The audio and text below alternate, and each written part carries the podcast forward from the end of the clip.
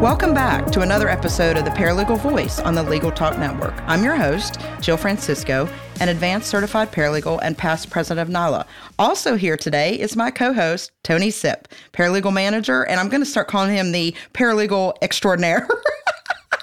he didn't know that, but anyway, we, we can always change it. But you know, Tony recently has joined me as my co-host, and I couldn't be more happy. So today we are super excited because we actually have a panel, and um, we have never done a panel. At least I have not. Uh, obviously, Tony is not. So we're taking on big things today because this is a big deal. What we're talking about is a big deal, and so why not, you know, have a panel and really give it the attention and the uh, merit that it deserves. So joining me today, I'm just going to tell you who we have joining us today. I'm not going to really go in. They all have wonderful, extensive, you know, um, resumes, and we are going to hopefully include when we get this episode out their information and website links and some documents. So if anybody, you know, hears anything, the listeners are interested and you want to hear more stuff and you want to follow up, we want you to be able to have that information readily available when the show is posted. So we will do our best to get that posted out there. So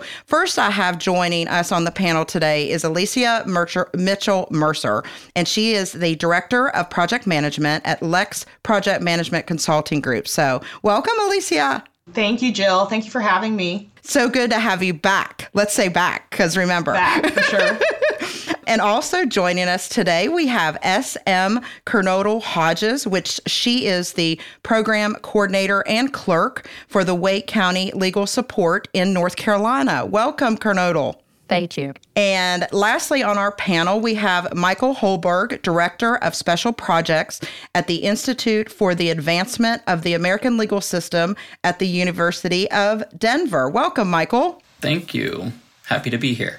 Thank you so much. So, thank you everyone for joining us. And I'm going to go ahead and just open up just real quick for each of them. I would like you guys just to say, if you want to say a little bit about yourself and just maybe your, you know, position or however you want to describe your involvement in, you know, what we're going to be talking about today is, you know, basically it all boils down to access to justice. And these three individuals have been very, very instrumental in getting you know thing the initiative started and alicia is they're in north carolina and you know doing um, and pushing for legislation. I mean they've just been going you know really full steam ahead and getting this going and we want to bring attention to all the good they've been doing and how much it's advancing. It's been work. I i talked to alicia and i think she said alicia was it a couple over a couple years this has all been going on?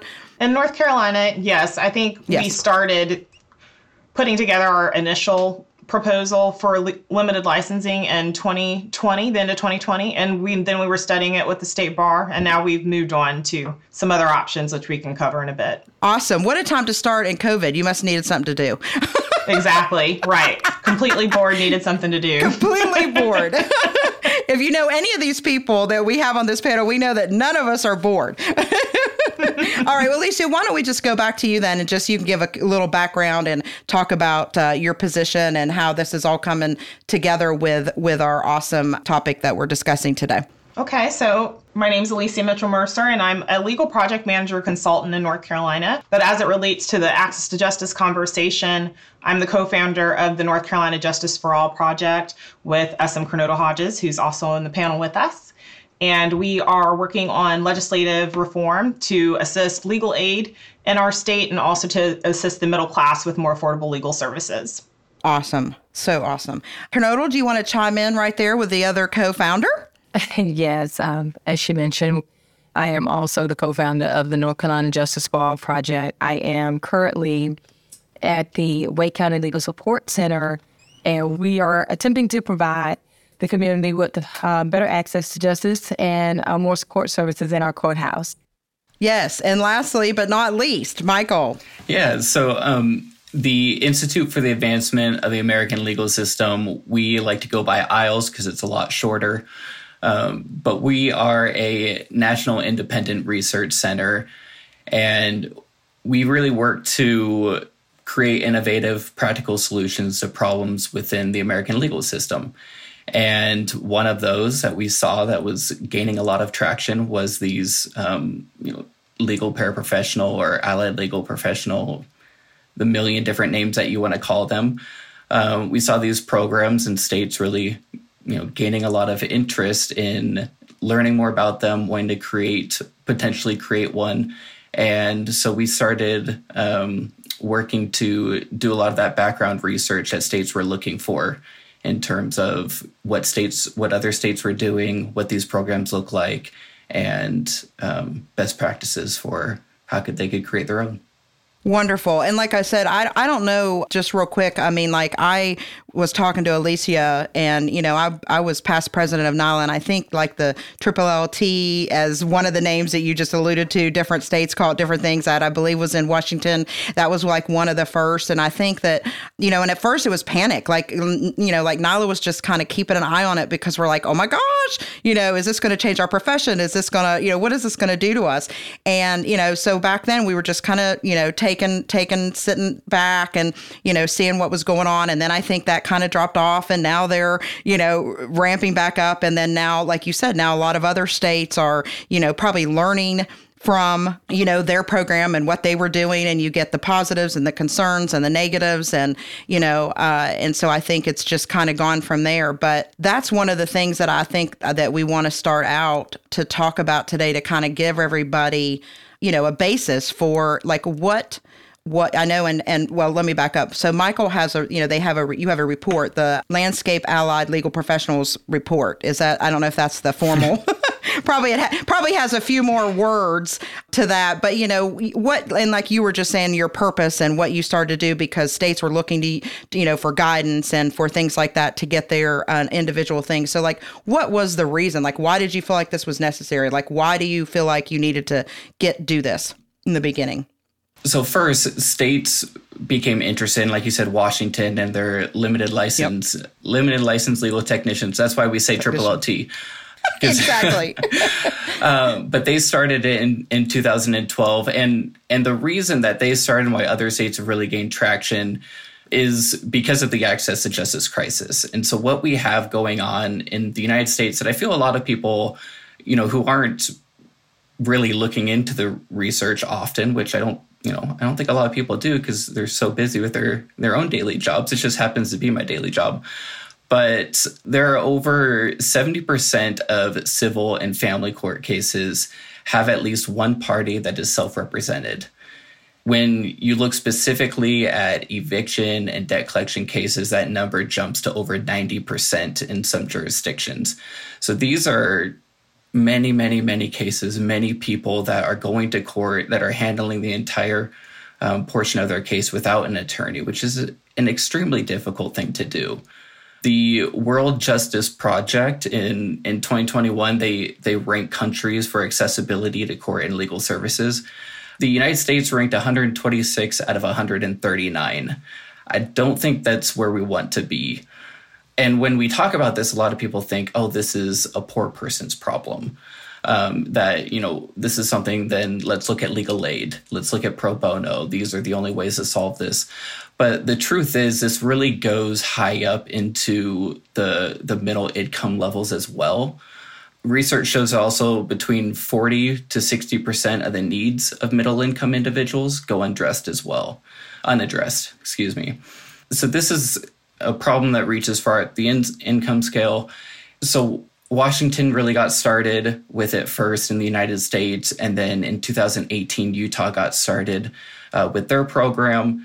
And then it was the beginning of 2021, which is when IAALS really started to get started. And that is also when Arizona created their program and Minnesota created their pilot project um, to, to test the waters for if something like this would work in their state. And I saw that there's a lot of interest from a lot of states, but what this is doing is it's it's taking a lot of resources from these states. It's taking a lot of time, it's taking a lot of people hours, it's taking a lot just financially to create these committees. And what they're doing is they're trying they're first exploring you know what are other states doing? What does this even look like? And so that's why IAALS decided to create the landscape report so states kind of just have this one paper that they can look at and see, okay, here are all the states that are involved right now, and this is what their programs look like. We also saw, in addition to that, that once states found out, okay, this is what every other state that's involved what their programs look like they want to know well what's working? Based on data and best practices what should we be doing? What's going to be you know really benefit our state so what IAALS did with that is we um, hosted a convening where we brought together a lot of diverse experts that are you know in this field that are working in this area we had representatives from three of if not the three largest national paralegal organizations of NALA, um, NFPA, and um, AFP. And uh, because there are a lot of paralegal, I'm sure we're going to get more into this, but there are a lot of paralegals that are very interested, and these programs are not solely for paralegals looking to advance their career, but very much there are avenues and pathways that paralegals can take to to become these professionals. And so we held this convening to to develop recommendations on how states should develop their program. And um, that report's actually coming out next month. Oh, exciting. Yeah. so I wanted Tony to get a get get a word in here about you know what what you've been seeing out on your end because obviously there's not much uh, going on here in West Virginia about that. But what are you seeing out there in you know in your area, or heard, or just kind of familiar with you know? So I know that there's a lot of push for access to justice. A lot of the courts in LA, um, well, I'll just say California, had a big push to increase technology so it can make it more accessible for everyone. And it seems to be working so so far, right? We just want to expand it even more so. Um, so the courts are doing their part, at least out here. Well, I'll stop there because there's a lot that we can discuss, and we have a lot of guests here. So I want to get their opinion because I was fascinated about uh, right and maybe i want to move on like alicia and i we were alicia i don't know you know what exactly you know, you want to talk, do you want to talk about, you know, like how North Carolina, I'm so excited about, we were talking about, you know, all the good things that's your, I feel like it's like the pilot. I don't know if that's right, but I feel like that's, you know, the pilot, the front runner, you, you got, you guys are, I mean, you've done a lot of things there, even with, you know, the starting out with the paralegals and the certification, you've grown it into so much and now opening up like paralegals and like, like you said, legal professionals, it, but the paralegal is just easy to say because of the skill set as we were, you know, talking about, it's easy to, to have that translate. But maybe talk about you all, you and Kernodle. I mean, you guys are the North Carolina. You're in that area. If you guys want to talk about, you know, what's going on there and how you're doing there. Sure, I can. I can talk a little bit about that. So I think North Carolina isn't really unique amongst the states with regards to the access to justice issues. I think every state is seeing kind of people struggling to be able to have their legal needs met, and then just this realization that when people have legal needs, a lot of these times they're basic human needs that they're trying to have fulfilled. So we're talking about things like shelter, um, being able to have a job to put food on the table, put a roof over their heads. Um, safety. Sometimes we're talking about domestic violence and other issues like that that can be civil and maybe have a criminal element, but many times they're civil issues as well. And so in North Carolina, I think what we were coming to realize is in our work as paralegals, I've been paralegaling since 2003. um, and in my work, when I was working in family law, I would notice that we would have, you know, anecdotally, clients would come in. Um, and you would hear, you know, so and so scheduled an appointment. Well, they come in, they do the consultation, and they realize during that consultation that they can't afford the retainer that the attorney is quoting um, right. or they are halfway through their lawsuit and they run out of money and there's no one to borrow it from. So then they end up having to you know, to try and take care of these issues on their own. And so what we started thinking about was, you know, is there a way to reach out and help these people? Because these people, when they're turned away because they can't afford the services, they frequently aren't going to get help from legal aid either, right? Because you've got legal aid with their income caps, 16,100 for a single person, around 33,000 for a family of 4. And so there really isn't another service provider to be able to assist those people that are in the access to justice gap. And as you know, like I do, I mean the the legal system is it, has its own lexicon. It is just a very different um, kind of system yeah. to traverse. And so if you don't have a lawyer, it becomes very difficult to have those basic needs met.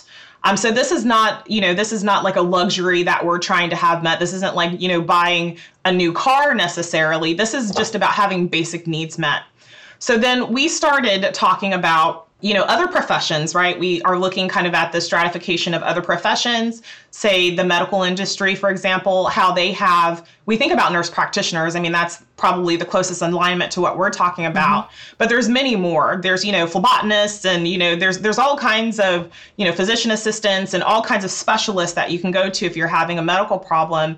And the reason that that started in in the 60s was because there was a shortage of providers um, and so now we're looking, if you get sick, you can go to urgent care and you can see a nurse practitioner ostensibly for less than it would take to go see a medical doctor.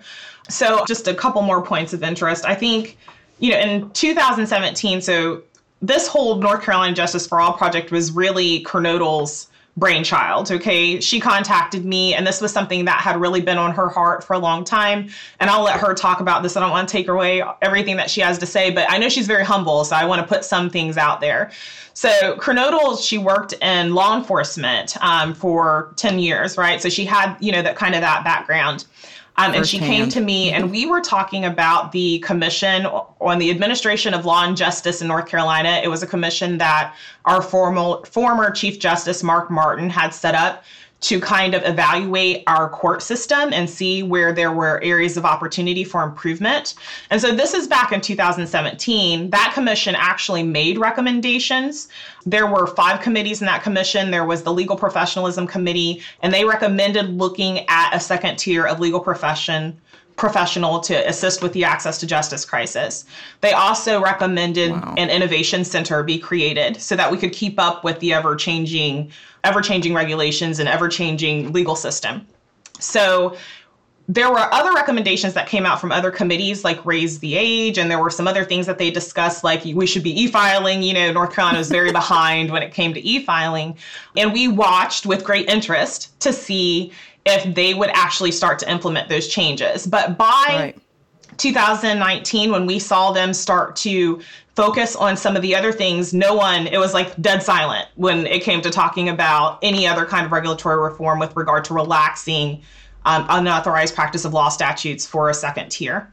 Um, so mm-hmm. that's when Kernodle came to me and started talking to me about, you know, what can we do to get something started? And so um, I'm going to pass it on to Kernodle if she wants to kind of jump in there and tell me how she saw things from her perspective. I would say we both had the idea. Um, she does tell the story that I harassed her through her inbox a lot. Um, but eventually she gave in and said, okay, we can have a conversation about it. And I will go back to what she said about me being in law enforcement. One of the things that I learned on the job was that when the judge says ignorance of the law is not an excuse, they mean it. So people were going to jail every day because they just didn't understand not only how things were on a day to day basis in a court, but they also didn't understand legal language. And then the other barriers that people dealt with years ago when I was in law enforcement were just being able to read. Some were not able to write. So when you're arresting people or processing them and you're asking them, do you understand? The reality of it is the only thing they understood is if I sign here, I can go home. And if I say I'm going to show up in court and agree, then they'll let me go. That's really the gist of it. And I didn't feel comfortable with that because the flip side of that is the same reason that they would be incarcerated or detained is because they didn't know how to answer, they didn't understand what their rights were. When we started to weigh in on what we saw in North Carolina, we struggled to understand why there were all of these uh, commissions and agencies and offices, but still no resolution for a large portion of the community that needed support services. So, uh, visiting and revisiting the limited licensing became a conversation that eventually became an action because we chose to write the proposal because we wanted to bring to our state bar and our Supreme Court Justice, uh, Chief Justice Newby, who was the person we started with, who has been great throughout this process, just to see what their thought, thoughts were at this stage. where we were. We've seen all the programs, we've done all the research, but we're not really seeing anything that's been implemented. And so we, I would say, somewhat waited for the push and went through the process. So we've had all the meetings, we've sat in on all the committees, and we like to say a committee for a committee for another committee, and uh, we still didn't have any resolution. so most recently, and uh, I'm sure we're going to talk about it later, um, we have since decided to take it a step further uh, because we still see those in need. Michael mentioned earlier about the evictions. There was a study done and a census um, released in January 2022 that said 3.8 million people who were once under the COVID protection, the memorandum for eviction protection, would be homeless because there would be no no additional funding, there would be no additional services. So you have a lot of those people that needed legal service but couldn't afford an attorney, didn't know where to turn, and still were, were going to be evicted. So a lot of those issues are still evident right now in 2023. We need to see some change. The limited license in our mind or some form of alternative legal service is why we are pushing in North Carolina to see change and advocate for it because it needs to happen so that the families will benefit from it. Yeah, and thank thank you all three of you guys for explaining that because I think it's I think it's important, you know, for people to know like I said, why this came about. And then we had you know, you guys in you two in North Carolina that just was like you said, you see all of it's like meetings for meetings on top of meetings, but there's never any action.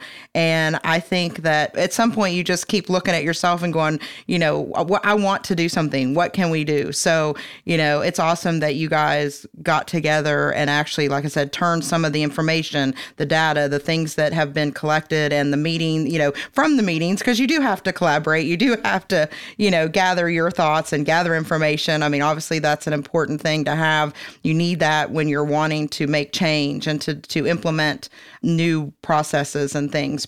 So, we have obviously a lot more that we want to discuss, but we're going to take a quick break to thank our sponsors and we'll come back and continue this conversation. Looking for a process server you can trust? ServeNow.com is a nationwide network of local pre screened process servers. ServeNow works with the most professional process servers in the industry, connecting your firm with process servers who embrace technology, have experience with high volume serves, and understand the litigation process and rules of properly effectuating service. Find a pre screened process server today. Visit www.servenow.com. Delegate out those tasks that take up your time. Staffi can help you with your legal, administrative, marketing, and even client facing workload. Hiring Staffi's top notch bilingual virtual staff means Staffi does the recruiting, hiring, and training for you. Then, if you need a change, Staffi handles it. You get to concentrate on your strategic work. Schedule a free consultation at staffi.cc. That's S T A F I dot cc and get $500 off with code HAPPY24. Thank you so much, and welcome back to the Paralegal Voice. I'm here with a panel of people today, along with my co host, Tony. And we were going to jump back in here and talk about some obstacles, you know, because you always want to talk about the obstacles, the opposition, because uh, we don't need to tell you that with the paralegal skill set and other legal professionals, you know, that's one thing that we are trained, we have to be trained to deal with and be ready to, you know, answer to. But then also, those are sometimes the one that are given us. the the obstacles. So I guess you know turnabout fair play. So Alicia, I think you were going to begin and talk a little bit about some of the um, opposition obstacles that you guys have had thrown at you. Sure. So I think when we put together our initial proposal for the limited licensing, that was that was just being sent to the state bar and being sent to the Supreme Court to kind of see if we could get some consensus or maybe build a coalition to try and address some of those issues that we were bringing up. Um, and when we submitted that to the state bar, they contacted us. They were in the middle of studying other topics that were related to regulatory reform and regulatory subcommittee. So we were appointed to that committee and we studied things like regulatory sandboxes, limited licensing, and some other types of regulatory reform for almost, I think the committee in total studied it for almost two years. We were a part of that committee for, I think, about 18 months. And so at the end of that study, the regulatory subcommittee actually voted in favor of the limited licensing, um, but there didn't seem to be an appetite to move forward with it after that vote happened. So, you know, at the state bar, there are committees, right? And you've got different levels of committees, and then you've got um, kind of the executive committee at the top, and it just wasn't really making the progress that we wanted to see. So instead, what happened was they decided to, in the summer of 2022, so a report came out in January 2022 recommending limited licensing from the state bar, and nothing nothing happened with that. And then in the summer, they were they decided to create a standing access to justice committee. And we asked to be appointed to that committee, um, and we were not selected for that committee. And we kind of waited to see what they would be discussing and they weren't really discussing limited licensing so we were like okay what can we what can we do at this point so we did have a little bit of help along the way. I mean, actually, a lot of help along the way. We had at that time he was a Court of Appeals judge, Richard Dietz, and he was kind of giving us his perspective on the access to justice crisis. He was taught he actually told us about his upbringing and how he grew up from a family of limited means and what his family went through, what his mom went through when she needed legal help and couldn't get access to it. So he really had a heart for it, um, and it was something that he really wanted to see himself. So um, now he is Justice Richard Dietz, and we, you know, correspond with him occasionally to talk to him about you know what his thoughts are in regards to what we're doing.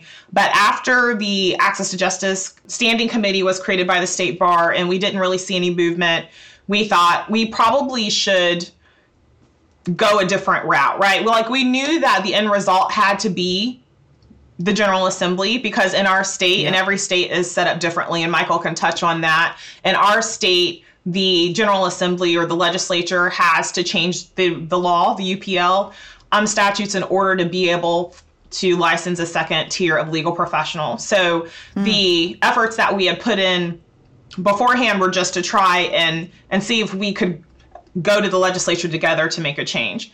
So then, the end of last year, 2022, I worked on a legislative proposal and a legislative policy, and we submitted that to our legislature in February of this year.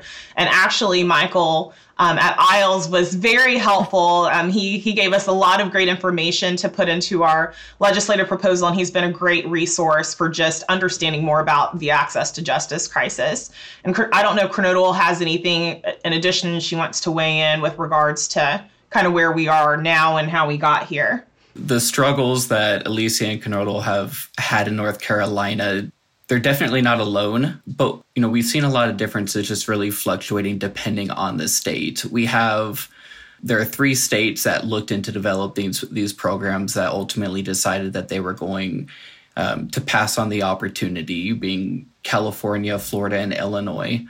But then, and then Washington, they have an active program, but currently um, they can't have any additional triple LTs joining, but all the ones who ha- are currently licensed can continue to practice. And and so you know, there's been some struggles there as well, and all these have really been generated by attorneys. And it's almost exclusively attorneys. It's not it's not the public. We're not hearing from the public saying we don't want this we would never use this service. We only want an attorney's help. And you know if we can't afford it i'd be happy to do it myself. We're not hearing that. Um, in fact arizona they they're one of the few states they actually put out a public survey as they were developing their program asking you know giving them just some basic information on what these programs look like and saying would you be interested in this? And it was i think between 70 to 80 percent of the respondents said yes um, that that they would be not interested surprising. in this. You know, it's, it's absolutely not surprising. And and what's unfortunate that we're tr- one thing we're trying to change is a lot of states when they are beginning to develop or look into this, they have either a written comment that you know would go to either the bar or the state supreme court or uh, like public testimony that you can come and talk about whether you're in favor or against this well, these are usually posted on the state Supreme Court's website, the bar's website. Um, you don't have a lot of people from the public constantly going on there seeing if there's opportunities for them to speak in front of the Supreme Court. So there's just it, it's just really tailored for only attorneys to go and talk about this, and and they they have concerns that I personally don't think are are valid, but I think it's just a lack of understanding of the services that they provide and who they're providing it for because the worry is that they're going to take their clients. But these are people who can't afford $5,000 retainers. I can't afford a $5,000 retainer or paying, you know, 300 to $500 an hour for uh, any any sort of legal help.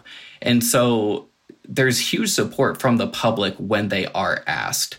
And actually when attorneys know about this, and and understand it and work with these professionals they are very interested in and and on board as well. And i think the perfect example of that is minnesota.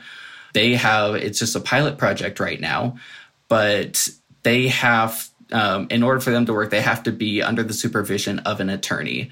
And what goes along with that is that they actually are working under the attorney's license. And so if they mess up it's the attorney's license and the attorney that could, you know, potentially be suspended from working or what. So it's a pretty serious role. And a survey went out to those supervising attorneys asking, you know, how's it going? What do you think? And they actually asked for the roles of their legal paraprofessionals, what they call them, to be expanded and to go actually to um, work on areas that are more difficult. And and they're allowing their legal paraprofessionals to go to court by themselves to represent their clients. So it, it's showing that there's a lot of there is a lot of interest once attorneys understand and work with them and see just how capable they are. It's funny because you said so currently working under the supervision of attorney, which obviously is what you know we're used to hearing and and and knowing now. So do you think? I mean, do, I mean, I hate to say it, you know, playing devil devil's advocate kind of, but I mean, is that why? Do you think it's it's only working because still you're under that you know you're under them? You know what I mean? Like, is that why they're, you know? Yeah. So absolutely not. Thankfully, um, because they're so they're out of the active states right now. They're the only ones that are requiring attorney supervision. So oh, Washington did not. Okay. Um, Arizona, right. Utah, they also do not. And then Oregon is going to be implementing their program later this year, and they will not be requiring it as well. So the majority of states that are looking in and actually creating these programs, they're not requiring attorney supervision because they they've seen the data, they know it's not necessary. Right. And there's um, you know been like interviews of or like asking clients or asking even judges like how did you know how did this person do in court how you know, did they understand what they were doing? Did they represent their client well? And it's really just been rave reviews. And awesome. so an attorney supervision is not needed. And I don't think that's going to be the common practice in any way. Great, great. And that's, yeah, and that's, like I said, and that's what we need to get.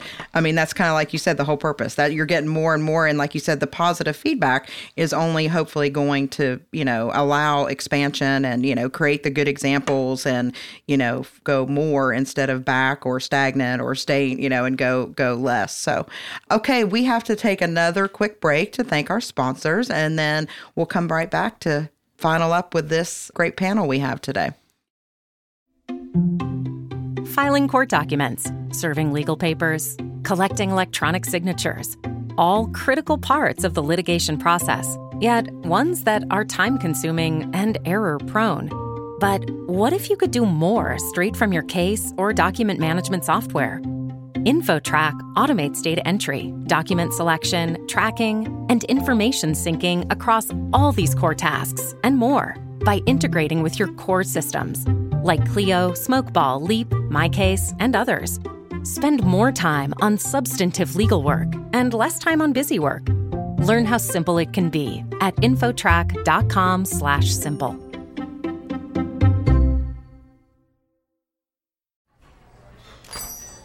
Hey, Gee, what's up? Just having some lunch, Conrad. Hey, Gee, do you see that billboard out there? Oh, you mean that guy out there in the gray suit?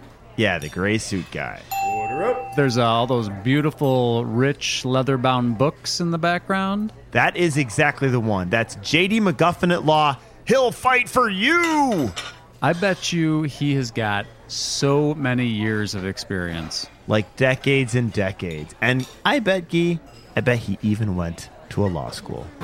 Are you a lawyer? Do you suffer from dull marketing and a lack of positioning in a crowded legal marketplace? Sit down with Guy and Conrad for Lunch Hour Legal Marketing on the Legal Talk Network, available wherever podcasts are found.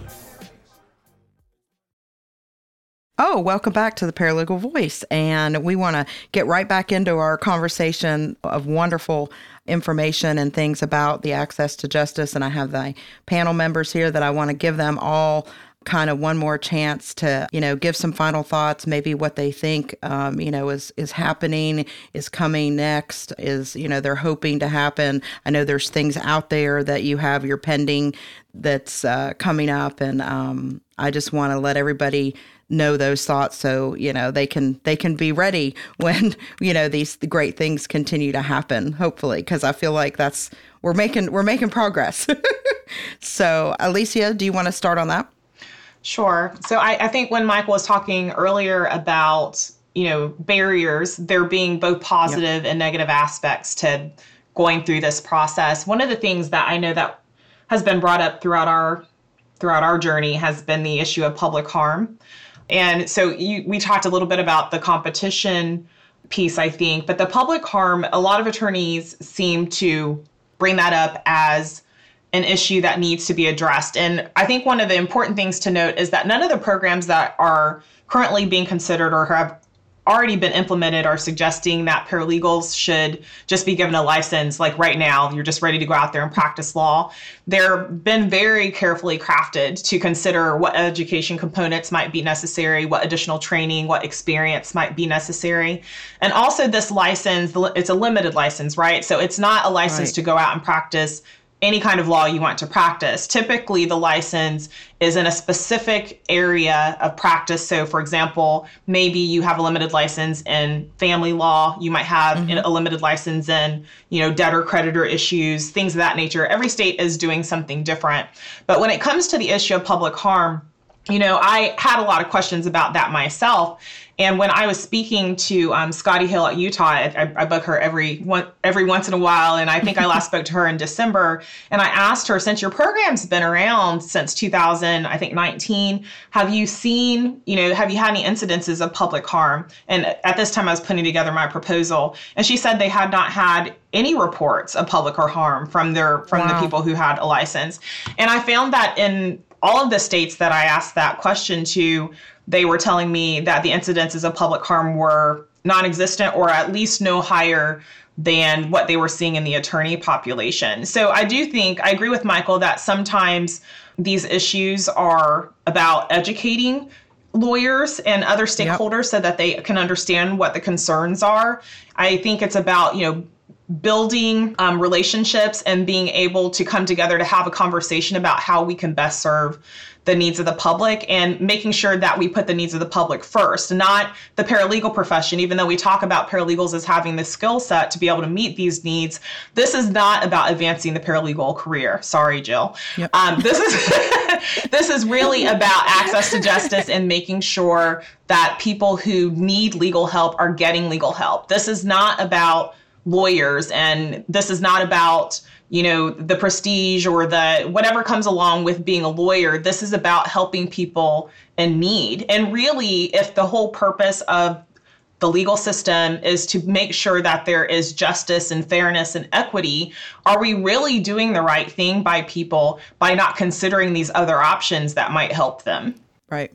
And I'm glad you brought that up about not about advancing the paralegal career because honestly, no, it's a good point. And I think like it, you know, people we were talking, we've talked in the past where both you and I have worked in the paralegal profession for many years, you know, 20 plus years. There's a lot in that category, and I think that sometimes it's like it's not necessarily advancing; it's finding something that's all of a sudden you know speaks to you. There's a cause. There's something different. There's a there you want to make a difference. You've been doing you know X Y Z, and maybe you've helped you know, and hopefully you've helped clients, you know, whoever they may be. But now it's time, like, you know, it's speaking to you. You've been in there a long time to do something else. And I, so to me, it's more to me like an opportunity to help the access to justice because that is the purpose is, you know, furthering that, getting more people access justice, getting those people help that they need and, you know, getting the whole them be able to access the the legal services that they don't have. And, you know, you and I have talked about before where those people, you know, the the whole competition thing we we kind of you know laugh a little bit about it because it's like those people aren't going to attorneys they're not losing those people because they weren't going to attorneys anyway you know and now you're just going to fill that void for them and be able to help them and so that brings up a good point but i do i do agree with you but you, you but you you know you know how i am though so i'm glad you bring that up Kernodle, would you like to piggyback on any of that and and go into to your points Absolutely. Uh, I think it's a perfect segue into talking about the people component of things. Uh, that's what drives me. And I kind of take Alicia down with me um, when it comes to the people component. Just, you know, in the county where I currently service, our center has only been open 60 days. We have serviced over 700 people, and we're only open right now four hours a day that should focus the demand. A lot of what Michael said earlier in the segment about the legal fees, we're seeing a growing number of people come in and say, our attorneys say if we file our own documents, it'll cut down on our costs. And the going cost is that $300 an hour. So they're having their clients coming in and file, and they're sending them to the support center so that we can walk them through how to file and because we've currently gone to an electronic filing process, that takes even more time. When you look at a county as large as the one that we're in, we service 1.15 million residents. And we have to turn people away because we close at a certain time. But to have that demand in 60 days and have 700 people come in lets us know we're making a difference, but there's so much more that can be done having something like the limited license in place will create another option for families because a lot of these people do still need legal representation. Support services are fine, but it's just not enough. And you're going to hear that over and over and all of the conversations that you have. It's so much more that needs to be done. This one thing will not rule out the other and will never outweigh attorneys. There will always be a need for legal representation. But I think that when we start to consider who's really being harmed, the public is being harmed the longer we take to implement something that will better serve them. That's just amazing. That's amazing stats. 60 days and and that much. So that tells you, like you said, that you you're definitely there's a need and but but like you said, that's not enough. There needs to be more and that but you know, that's that's I mean, it's not it's not good that there's that much of a need. Obviously, we're sad that there is that much of a need, but that also, like I said, shows that it, I think that'll propel you into the next step. You know, it'll it'll show that there you know there there's a need and you need to keep going on that on that track. So, Michael, last but again not least. Think so. I'd say three different points. One is that these programs are working with you know, the data we have is showing that they're providing competent legal services and it's at about half the cost of attorneys. So this is hitting a huge number of people that wouldn't be able to afford legal services. So it's working. In addition, second point is this is a great opportunity for paralegals. As Alicia said, you know, this this was not developed for just solely for paralegals into advanced paralegals but it is still a great opportunity for paralegals. And one thing that I'm seeing with all these states, especially when they're developing their education and practical training requirements, is they have multiple pathways of how you can become a, an allied legal professional. And one of those ways, often one of those pathway, pathways, is through some sort of certification as a paralegal. And so uh, there's great opportunity there. And then last I'll say is if you are interested, but you you think your state isn't doing anything, there's a lot of states that are really starting to consider this and look into it. You just may not know about it. And so reach out to either your local, whether it's a paralegal association or whatever professional association, and and start finding out what's going on. And if nothing's going on, Alicia and Kernodle are the most perfect examples I can think of of you make something happen They, I would say they'll help us out, give us, get us a start, and uh, because well, and, and, that that's and honestly, I mean, I know that they'll both uh, agree with me as Tony. I'm I'm sure that you know that's a paralegal skill set is get it done. I mean, we're the ones in there getting it done, putting putting putting it to action. So, Tony, just a little words that you'd like to add on there. Uh, no, I, I am I'm so glad that you all are doing this. Access to a justice is uh, obviously very important keep up the good work. Um, I want to see more of this. I want to see more of you and more data so that we can uh, start to spin it in California as well. For sure. So, yes, thank you so much, um, each of you, for joining us. And like I said, we are definitely going to provide each of your contact information and websites and, you know, the helpful information so people can, um, you know, if there's people, like you said, that want to do this, that it's not happening in their area, you know, that they can, they can look into making something happen because that's really what we're doing here. You know, the more the more the merrier in this type of situation. There's need everywhere. I don't know where you can say that everybody's fine and everybody's getting everything they need. I don't I don't know where that is. Maybe, you know, Disney World or something, but not not in the legal world. So we're gonna we're gonna post that information. And like I said, I really appreciate you guys taking your time today and to speak to our listeners and tell all the good and uh, that you guys are doing. And I know that um, we'll continue to do. So thank you again. I appreciate it. Tony, do you want to give your contact information first? Yeah, sure. Uh, it's, it's, on LinkedIn. It's uh, my name T O N Y S I P P Tony Sipp. Like take a sip of coffee, and I will add you. Right. And I can be reached, of course, at jfrancisco at logical dot com if anybody would like to reach out to me. And alicia do you want to provide same are you linkedin? Is that your best mode of contact? Yes i'm alicia mitchell mercer on linkedin. And if anyone wanted to contact us at the north carolina justice for all project that would be advocacy at ncjfap.org so ncjfap.org and Kernodle is your mode on LinkedIn also your pref- your preference preferred contact? Yes, it is going to be SM Kernodle Hodges, and it will be found on LinkedIn as well. Okay, thank you so much. And Michael, lastly, what's your preferred method? I am never on LinkedIn, so I would not do that. uh, Don't do that for Michael. I, I, think just my email, which is sure. michael.houlberg at du.edu. Okay, well, thank you so much. And thank you, everyone, for our listeners for joining us. We'll signing off, and we hope to see you next month. The views expressed by the participants of this program are their own and do not represent the views of, nor are they endorsed by Legal Talk Network, its officers, directors, employees, agents, representatives, shareholders, or subsidiaries. None of the content should be considered legal advice. As always, consult a lawyer